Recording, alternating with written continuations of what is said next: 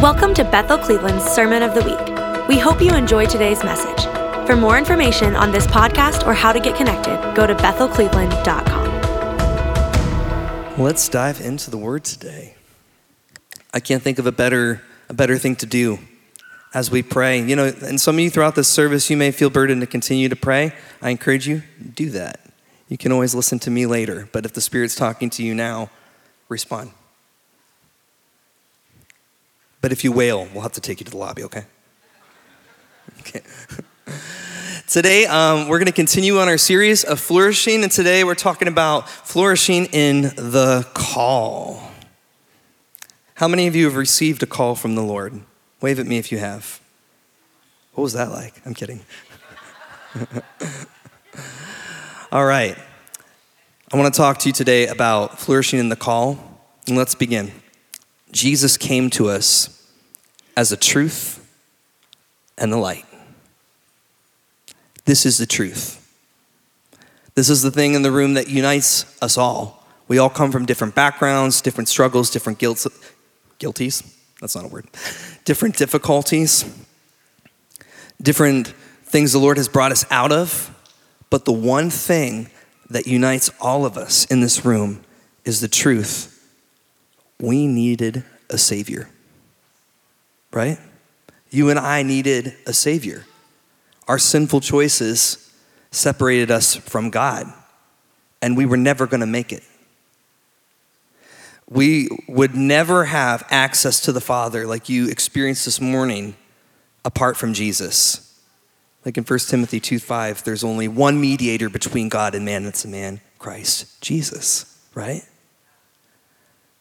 So I have to understand where I am positionally in God. Like where I am, I have to understand that to be able to respond to the call to go where He is. The truth is Romans 6:23 that the wages of sin are death. But the free gift of God is what? Life in Christ Jesus our Lord. If this doesn't compute, it's not a part of the gospel message that we're sharing. We only emphasize how great your life's going to be with Jesus and how blessing will follow you and his love will fill you. And we stop there because we, we could. It's overwhelming when we think about all the amazing benefits that the Lord pours out on us. But we aren't telling the whole message. And even worse, we're missing out on the exquisite beauty of the full gospel message. Psalm 103, verse 3. I love this verse. It says, You kissed my heart with forgiveness in spite of all I've done. You healed me inside and out from every disease. You rescued me from hell and saved my life.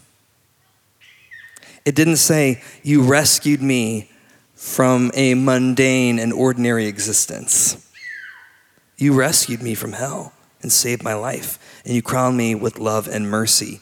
We needed a Savior. And I think it's critical that we remember, you know, we are adopted into this kingdom, but we can't forget where we came from. We can't forget what our life was like before we met him. The truth. We needed a savior. Living a better life or trying to have better behaviors, not enough to earn access to the Father. There's so many benefits to following him, but at the center of it all, He's the reward. If you've been touched by Jesus, you know what I'm talking about. You know that when first love cools, if we let that light grow dim in our lives, we return to the comforts that the world used to offer us. But once you've really been touched by Jesus, those things just don't satisfy anymore. The things we used to run for comfort, not even sinful stuff, just stuff we'd run for comfort, maybe your favorite show or a book or the things that you fantasize about doing when you're too busy to relax. You find often that when you get to that place where you go on vacation or you hit pause for a minute, those things that you were hungering for didn't fulfill what you hoped in your high point of stress. They were disappointing. Favor, blessing, and increase are only amazing when they spring forth from connection to Him. Without connection to the vine, our fruit withers. And there isn't enough career success or material wealth or even fulfilled dreams that can fill up, refill a bankrupt soul. Jesus said in Matthew 16, If anyone desires to come after me, let him deny himself and take up his cross and follow me. Isn't it crazy that to say this, when I was growing up, this is what we said all the time. This is what we talked about. We talked about picking up our cross and following him. But if you go on Instagram or you, you flip through the, the, the preachers on those reels and things, you'll hear a lot about uh, how to be wealthy, that God wants you to uh, be successful, that people in the kingdom should have high paying jobs and their dreams all fulfilled. And, and am I against that? No, I want you to be blessed. I want you to have high paying jobs. I want you to have better jobs, and I want God to bless you financially. But all of those things cannot replace the central reason for why we exist. Right? We have to take up our cross and follow him. He says, Whoever desires to save his life, Jesus said, Whoever whoever desires to save his life will lose it, but whoever loses his life for my sake will find it. What profit is it if a man gains the whole world and loses his own soul? What will a man give in exchange for his soul. There's a hunger in you that will only be awakened and satisfied by God. No amount of self love. I know that everyone talks about that. Love yourself. No amount of self love will ever bring you any life. There is only life in Jesus learning how to love ourselves. We hear that all the time now. Love yourself, live your truth, all of that. And we think that's where we're going to find life. But we will never find life from within ourselves because of the truth. We needed a Savior, and life is only in Jesus. If we're going to really love ourselves the right way, we have to watch how God loves us and allow the Holy Spirit to mentor us and show us how to love like God does because he is the source of it all, right? Love is not like a characteristic. It, it's a Greek mindset that like love and, and, and kindness and all those are attributes that we possess. But if you go back to the Hebraic understanding of it, it's a, it's a quality of, of what he is. So God isn't loving. He, he I want to say he invented love, but he didn't because he's always existed. he is love, and he gives us that. And we see that expression in our relationships and our families and spread throughout the earth, even from people who don't know him. We still see the fingerprints of God everywhere because there is no love or life outside of the, the vibration of his voice. Once you've been touched and marked by Jesus, there is like this spiritual innate sense that action is required next, right? And sometimes this feels impractical when we when we when we have a touch from the Lord or when, when He marks our life forever, we, we kind of ask ourselves, what do we do next? And I, and I think part of that is because we've all been kind of raised on this, on this narrative that the call is exclusive to a platform, but it never was. If you actually read in the scriptures, the call was never marking of someone who was meant to do something quote unquote great in human eyes or be received by large groups of people. The call was always when Jesus came to somebody in the middle of their life in the middle of what they were doing, in the middle of the ordinary, like Matthew the tax collector. He came to them and he said, Follow me. That was the call. He didn't say, Follow me, Matthew. You're going to plant churches and everyone's going to know your name and people are going to be reading the books that you write for the rest of eternity. So come and follow me because it's going to be awesome for you. He didn't say any of that. The call was, Follow me. It was never about somebody being necessarily just called to be in ministry. The call is when Jesus touched your heart and said, Follow me. And that's where a lot of people false start or, they, or they, they get tripped up because after they invite the Lord into their life, they have this sense inside of them that says, What do I do next? What do I do to do something great for the Lord? Or what do I do to stand in front of people and do something amazing? How do I honor what the Lord has done? And it's so simple that we get lost in the sauce. He said, Follow me. That's it. Be like Jesus. I do feel like I have to put a little disclaimer in here. Not, not the follow Jesus part. You can keep that. Um, but the, can I just see? It doesn't have to be a big hand wave for a second, but just like a little hand raise. If you have felt in your life called to full time vocational ministry in the church, can you just hold them for hold them for a second? I just want to see it. I am not negating that if you have this call, you know because it can't be removed or shaken off your life. One of my spiritual mentors, Bishop David Thomas, stood in front of me on my first day of ministry school. This is really funny. And we're all sitting there kind of nervous, especially me, because I have not been exposed to y'all's culture.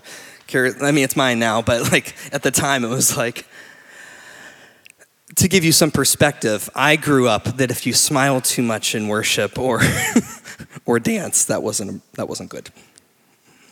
So I go to this place where there's people with swords whipping them around, and like you know, we have a group of intercessors called the Spies dancing on the stage. It's, it's a lot to take in for a young guy, you know.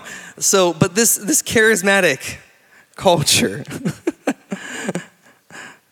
Bishop stood in front of us in, the school. There's about 16 of us. We're kind of nervous because it was a master's commission, which means you, you've signed your life away for at least a year of 70 hour weeks at the church learning everything, and you're not allowed to date and all this other stuff. It's crazy. But, you know, it was great, right? Because you and me ended up together, so that was a good thing. Um, but Bishop stood in front of us and he said, Who's called to full time vocational ministry? I have the most important piece of advice for you. So, of course, everyone in the room's like, Us. And he said, If you can do anything else, do that. he said, And if you find that you can't do anything else, then you'll know you're called. Vocational ministry, serving the body of Christ, it's a, it really is a call, and it should never be removed as a phrase that means something in that direction, the call. For people to serve the body of, of Christ as pastors and ministers. It's really important. But it's not the only call. I think the call that applies to everybody is Jesus' invitation for us to follow him. Hmm. But how do we follow him? We follow him by creating space in our lives to focus in on the voice that invited us into this new life. So now we enter into spiritual disciplines. Okay? We're going on a journey here, so hang on with me. This is the, the meat in the front, potatoes in the back, I think. You'll see. Our spiritual rhythms and disciplines do they don't exist so they can increase our feelings of well-being. We're going to feel better when we're in more alignment with who we are in Christ. Absolutely but a reason for why we pursue God shouldn't solely revolve around us. The Lord gave me this profound revelation the other day.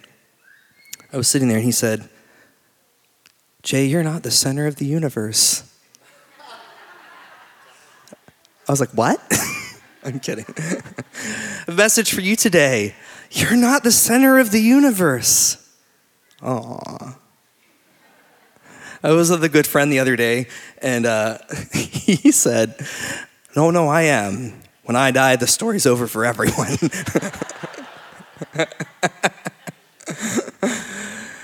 but we're not. He is. He's the center of the universe, right? So our prayer, fasting, worship, all the avenues we pursue God, they're not in place solely for our personal benefit, although we get that in spades from the Lord. But all the ways we seek the Lord are designed for us to find Him. it's so simple. right? We think about these tools are meant to beef us up, charge us up. We're going to be strong for the Lord and carry heavy weights and, and do things for the Lord in his kingdom. And we do that, right? The Lord supercharges us to do all of those things. But these spiritual disciplines, the Lord didn't just sit from heaven, in heaven one day with the Holy Spirit and Jesus say, hmm, okay, let's talk about spiritual disciplines. This will make them happier. This will make them feel better. So we'll just create prayer and worship and, and the written word of God and all of those things, and they'll figure it out. Yes, won't they, Holy Spirit? And the Holy Spirit says, oh, yes. I feel like the Holy Spirit has a wispy voice sometimes.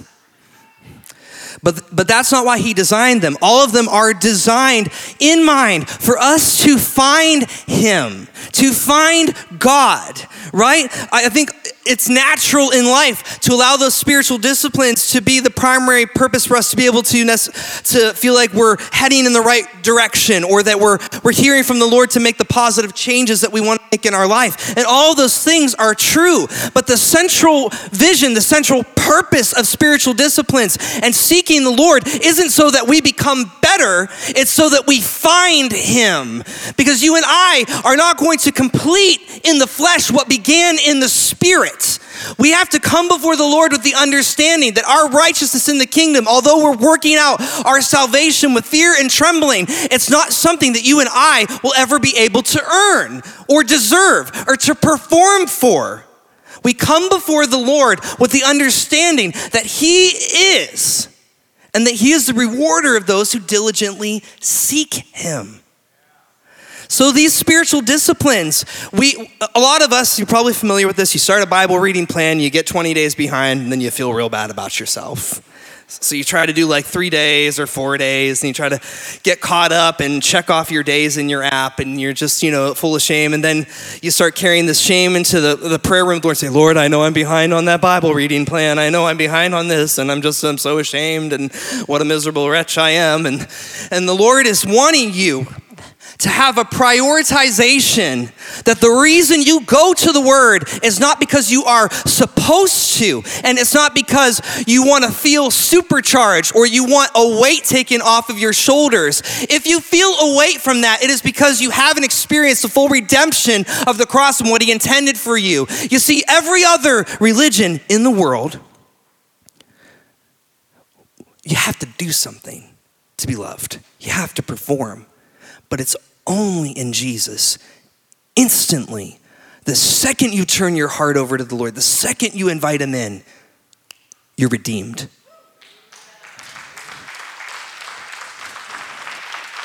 Nothing else in place, nothing else you have to do. It's done. So, the spiritual disciplines he put in place, it, it, it's not about us trying to chisel out a good enough walk with the Lord to deserve more of His glory. It is about finding Him. Because when you find Him, His glory is the express manifestation of His presence, it's who He is.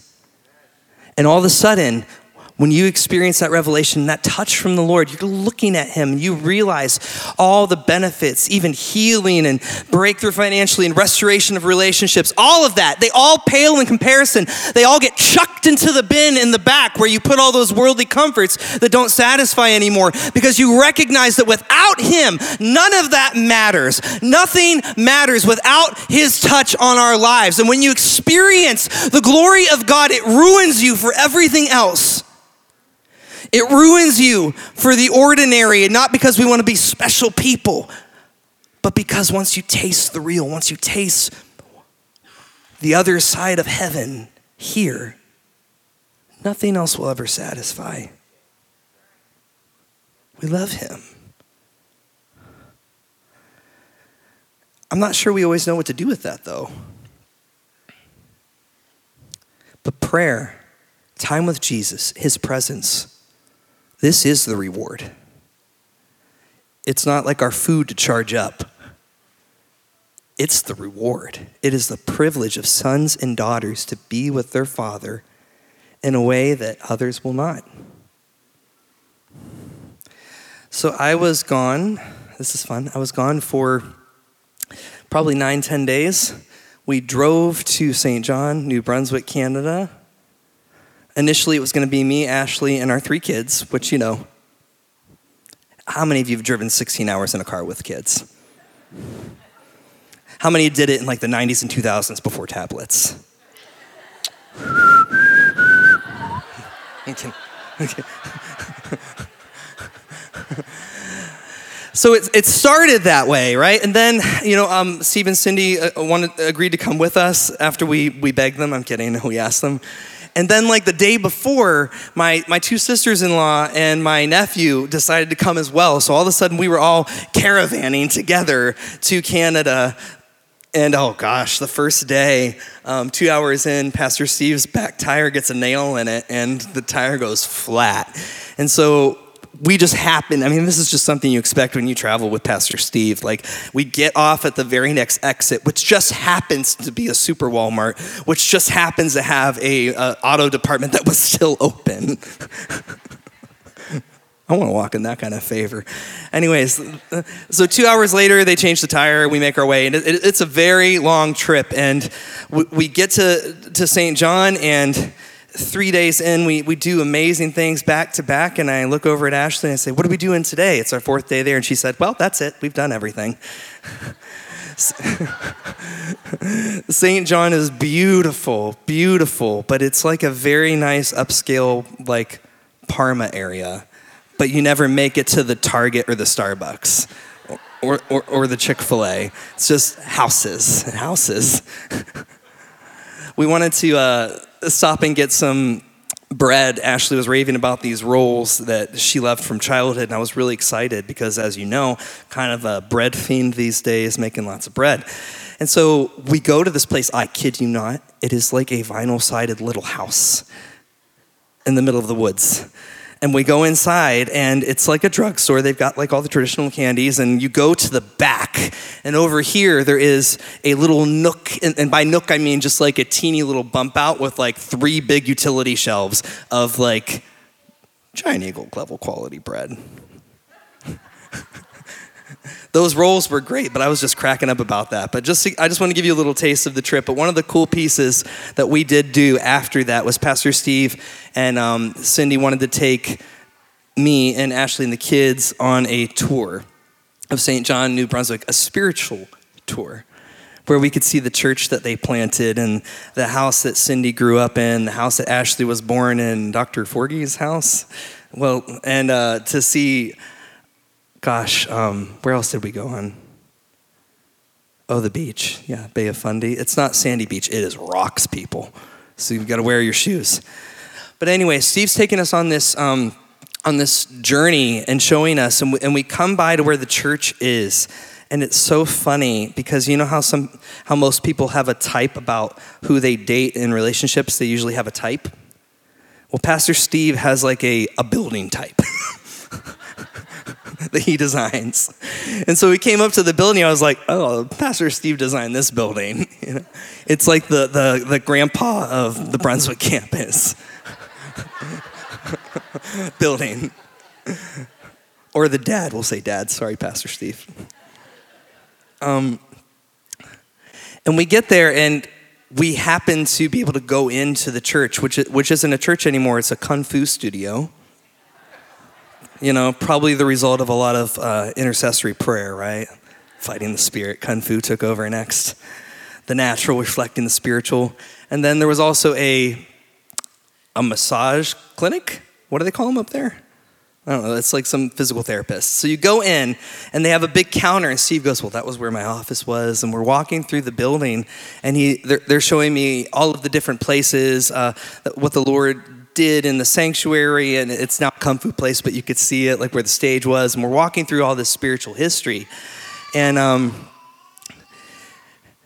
and I just felt really privileged because, you know, a lot of times when you have a pastor in your life, you hear those stories and you feel like they're there, that you're with them. You know the story, you can see it in your mind's eye, and you, you imagine, you feel this great sense of connection. But I felt really honored and privileged that I got to go around Canada and see it in person. And my point is, it's the privilege of sons, sometimes sons in law, to get to know the Father in a way that others may not. but you can't know somebody unless you sit with them. You don't know somebody, you really know them in the natural passing of each other in life, right? And you can't know God if you're just ships passing in the night. You can be saved by someone that you don't know, right? God forbid you wake up in a burning building, someone kicks your window down, throws you over their shoulder, and takes you out. You can be saved. You, you can be encouraged by someone you don't know, happens all the time. But you cannot really know somebody without making a connection where you sit with them. Do you want to flourish in the call? Then we've got to respond to the invitation to know Jesus, the truth, and the light. And this is the truth. Once we accept him for who he is, the truth, the light turns on in our lives. And this is where I'm going to touch on this really quickly. It's not on my notes, but I want to talk to you about it. This is where the fear of the Lord becomes really important uh, how many uh, have been walking throughout your daily life, work or school or whatever, and somebody says, But don't you fear the Lord? And I remember when I was in high school, I thought to myself, like, Well, no, I don't fear the Lord. He's my father. What are you talking about? and then you understand as you mature in your faith that the fear of the Lord is paramount to being in friendship with the Lord. Why is that? It's because it's not until I know somebody for who they actually are that I can honor them in that way. So the fear of the Lord actually protects us because once we see Him in the enormity of His power and His might and His glory, and we see Him rightly, not just as the loving Father who rescued us, but the Lord who will come back riding on a horse with a sword in His mouth, that we see God and accept Him in the full dichotomy of who He is. We see Him that way that He can be our friend because it's actually damaging to us if we don't recognize him that way, because then if we don't understand who he is, we will treat him as common. We won't be able to receive from him at the level of where he is because we don't recognize that level. So, fear of the Lord is paramount to friendship with the Lord because it's only once we understand who He is that He can reveal Himself to us as friends, friends of God. The lights turn on. And we're able to see beyond the veil and understand with supernatural clarity the adjustments that we need to make to allow His Spirit to freely flow in and through us. Jesus came to us as the truth and the what? The light. His Spirit illuminates our eyes. Open up your Bibles to John chapter 3. I'm going to try to use my physical copy today. I don't normally do that, but I like it. One of my favorite moments in the whole New Testament is Nicodemus's night meeting with the Lord. I love that one. You watched it in The Chosen yet? Oh my gosh, it's so good. Now, now when I read this, don't be surprised if I say something really profound in the word and I read it and you hear in the background, ah.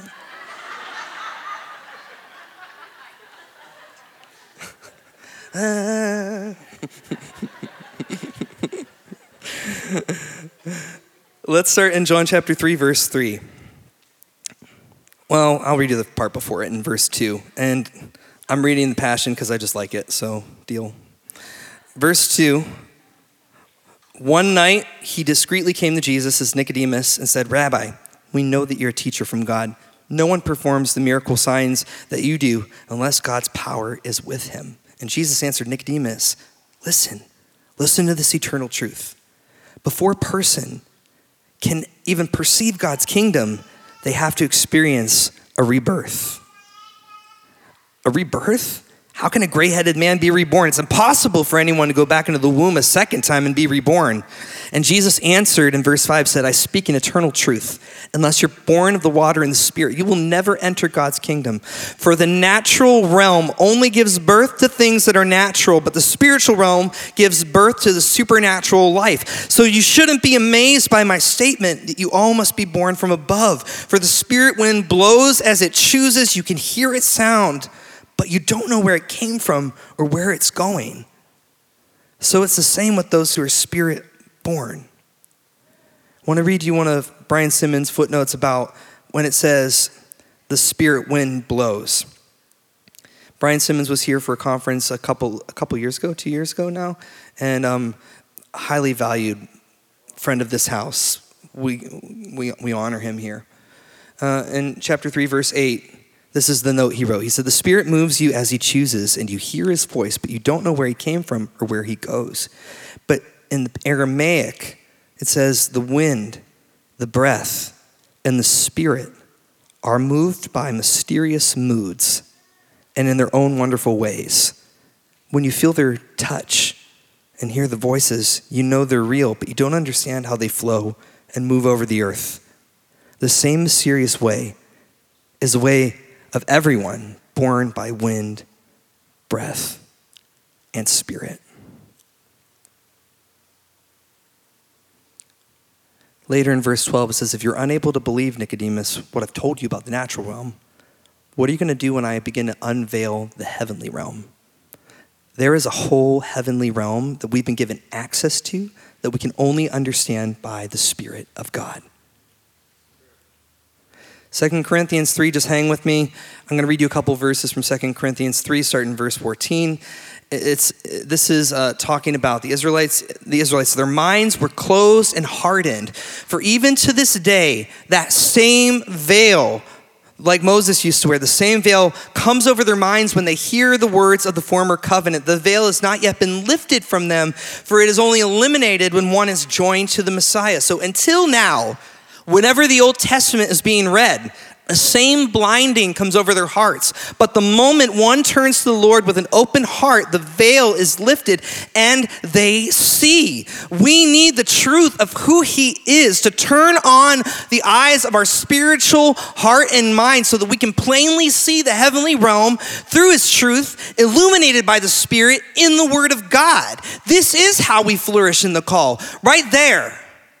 This is the good news. We are saved. He rescued us from an eternity of separation from Himself. Jesus is the truth and the light. Both are absolutes. There is no personal truth to be lived out, there's only the truth. Truth has a name, and it is Jesus, if you were wondering. And He does not change. His truth, it's not fluid, it's not malleable, it's not adjustable. You can't customize it to your flavor, your preference, or your experience. It is. Jesus received a message from John the Baptist early in his, his ministry. John's in prison, and he, he wants to know is Jesus the Messiah?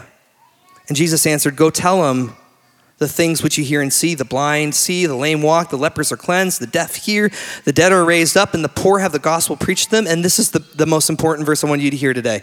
And blessed is he who is not offended because of me. You know, truth is offensive. Sometimes, but a lot of the time. Jesus said he didn't come to bring peace. He said that he, his coming is going to bring conflict and division, not peace. Those are the words of Jesus, not mine. Just read them right there.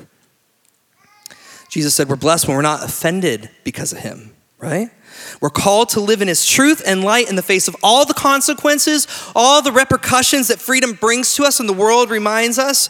It's easy to be offended with God for what we think He allows or doesn't prevent in our lives. Bill Johnson said it so beautifully. He said, When we don't understand, we trust Him with the mystery because He's good. At the end of the day, we're not going to understand everything. We don't have the ability to understand all the reasons for why things happen the way that they do, but if we know that He's good, if we can live with our vision guided by the lens of his truth and illuminated by his light, then we're going to be able to trust him with the mystery. They say, Live your truth and you will be free. If it feels right, do it. Live according to your feelings. Ugh, gosh, no wonder everyone's so confused. Can you imagine if you lived by your feelings?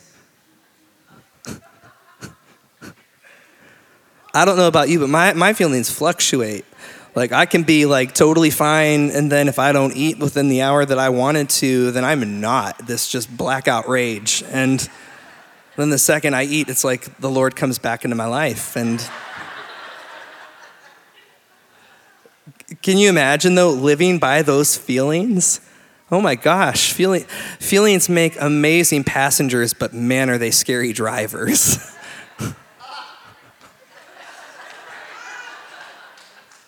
So can you imagine? I, have spent most of my adult life trying to live not driven by feelings in the driver's seat. But now the message culturally is if it feels right, do it. and that is frightening to me. I'm like, ah, don't. Can you imagine not just you with your with your unique parameters and the things that the lord has put in you to not to, you're gonna for your own protection you know that i must not say anything in the, in the moment with this person that i'm talking to the holy spirit comes up behind you and goes and your silence people in the world they don't have that they've only got this like unearned confidence that they are right how frightening is that right to live by our feelings no wonder everyone's confused. No wonder we have a whole generation being swept into confusion about who they are and what they are. You know, God already gave us the truth about what is male and female. Did you know that? He did it at the moment of conception. And if you need to hear science, I think science is just catching up with God, to be honest with you. But, but science tells us that at the moment of conception, there's a unique not able to be replicated DNA code written. This is before any formation happens. This is right at the moment of conception. Right in that moment, the DNA code's written, and whether a baby is male or female is determined at conception. I think God writes beautiful, perfect code. And the only question I ask you, because it's a hot topic to, it's a hot topic to, to bring this up, and one of the reasons why I don't always love it is because if you go on Instagram right now, you will find people who are boldly talking about this out with, without a hint of the love of the Father in their tone. And they like to talk about hot topics and issues for the reaction or to be right or to get followers or to really stick it to the person that they disagree with, right? And a lot of these people, they don't have a covering, they don't have people that report that the Lord's given for them to support and pastor. There's not the local church element. We need each other, right? We need the friction. If you look around the room and you see someone you don't like, amen, you're doing it right because the Lord wants us to be in connection with people who rub us the wrong way. Something beautiful is created in that tension, right? Something's beautiful about the issues and the things that we have to work out. And so when a leader gets behind their phone and just rattles off how they feel about an issue and they don't have this this dynamic where they're accountable by the people that they lead, I don't think that is New Testament leadership. And so here we are digging into this. And my question for you is Does God make mistakes? After thousands of years of humanity, has God suddenly started making mistakes about the cores of who we are and what we are? People like to read scripture with flavor, right? Comes across, happens with me too. We emphasize and we, with our tone of voice, we articulate things that aren't in the text sometimes, right? It's a feeling that you get. It's like when somebody says to you, Have you ever heard this? If you follow me, you'll obey my commandments. So that pretty monotone, right? Somebody, some, someone might say to you, If you follow me, you'll follow my commandments. Like there's a threat to it. If you love me, you'll follow my commandments. But if you read it with the spirit breath, it's just truth. If you love me, you'll follow my commandments. You'll do that. So, what I'm asking from you is the, the scripture passage I felt like the Lord led me to. Don't hear it like the world would spin it. Hear it as it is the truth, no accusation. If there are differences between truths, if you have a truth and I have a truth, either there is no such thing as truth or you're wrong. I'm kidding. but somebody is, right? Somebody's wrong. Somebody's lying. There can't be different versions of the truth. I, I have to break it to you. There is truth, and that means there is one thing that is right. There is not a million different approaches of my truth. If you live with a whole generation of people living out their truth, that's a very scary society because it doesn't stop at people saying, I want to live this way or in this lifestyle or I want to I want to be a different gender. I want to live in a gay lifestyle, want to do all those things. It's, it doesn't stop there, it goes beyond. Because if you take that mindset and that theology further, then people can commit atrocious crimes and it's just their truth. You can't erase absolutes and still have a moral high ground. There's just no way. And even if you try to do that, it's just games with language at this point because the Lord's truth will endure forever. Grass withers, the flower fades, but the word of the Lord stands forever. right? So we got to get comfortable. Yeah, you can applaud that. It's good. We've got to get comfortable with it being able to speak the truth, but to not do it from a posture of trying to be right or trying to be ragey or try to like control, but just as, as what it is. We're just speaking the truth. Because if we abdicate in this moment and we don't speak truth in love, silence sometimes is passive agreement, right? So this is my scripture the Lord like led me to here for people who as truth for what happens when we begin to question those core fundamentals about who the Lord has made us and, and what we are. Isaiah 45, verse 9 says, What sorrow awaits those who argue with their creator? Does a clay pot argue with its maker? Does the clay dispute with the one who shapes it, saying, Stop, you're doing it wrong? Does the pot exclaim, How clumsy can you be? How terrible would it be if a newborn father, baby, said to his father, That would be weird, newborn father. I guess Jesus kind of was. Why was I born? Or if it said to its mother, Why did you make me this way? This is what the Lord says The Holy One of Israel, your Creator. Do you question what I do for my children? Do you give me orders about the work of my hands? I am the one who made the earth and created people to live on it. With my hands, I stretched out the heavens. All the stars are at my command. Can we speak the truth in love? Or are we too afraid to speak truth and let the light illuminate the darkness? Scripture doesn't promise us a life that's easy. Doesn't promise us that we're going to be rich or popular. But like we talked about earlier, once you've really been touched by the Lord, none of those things matter to you, anyways, because He's the goal. And anything great is worthy of sacrifice. Jesus came to us as the truth and the light. We live in His truth and we live in His light, and we become the truth and the light to the world around us. You're ambassadors, representatives of Jesus. And that's how we flourish in the call. I'm going to bring this in for Lanny. Why don't you stand up with me today as we.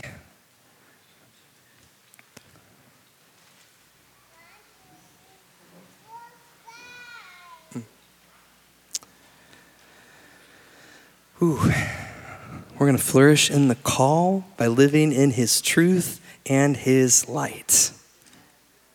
I wanted to close today by telling you a familiar story that you've probably heard and maybe even heard from this pulpit. I'm going to ask our ministry teams to come forward too, and we'll just get set up for, for closing. Around the turn of the 20th century, there was a group of missionaries, and they became known as the one way missionaries. When they departed for the mission field, they packed all their belongings in a coffin.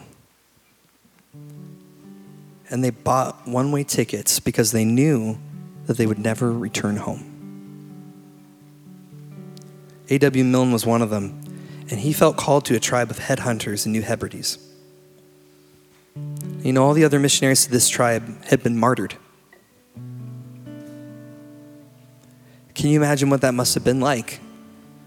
Imagine you go back to your, your house, your apartment, you're standing in your room, and the Lord's called you to one of the most dangerous places on earth, and you know that that's where you where you go. And it's not like you are walking off to your death or you're walking there in fear. You know the Lord has asked you to be there, and there's this revelation being downloaded to you about who Jesus is. That if He was willing to lay down His life, if He was willing to give up His seat in heaven to come and be one of us and, and die and experience what it's like for every one of us and then be resurrected, then how could I not give Him everything? What greater honor could there be than to go where He asks me to go and say what He asks me to say?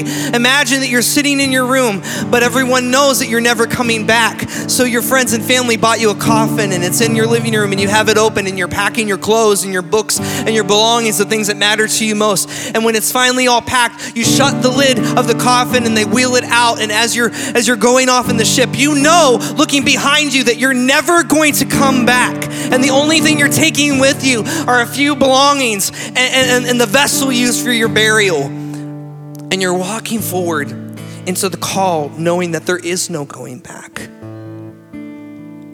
It's that scripture lived out, the plow burning behind and never looking back. Milne got to New Hebrides, every other every other missionary was killed. But he found favor. And he lived among the tribe for 35 years, never returned home. The tribe buried him and wrote the following words on his tombstone When he came, there was no light. And when he left, there was no darkness.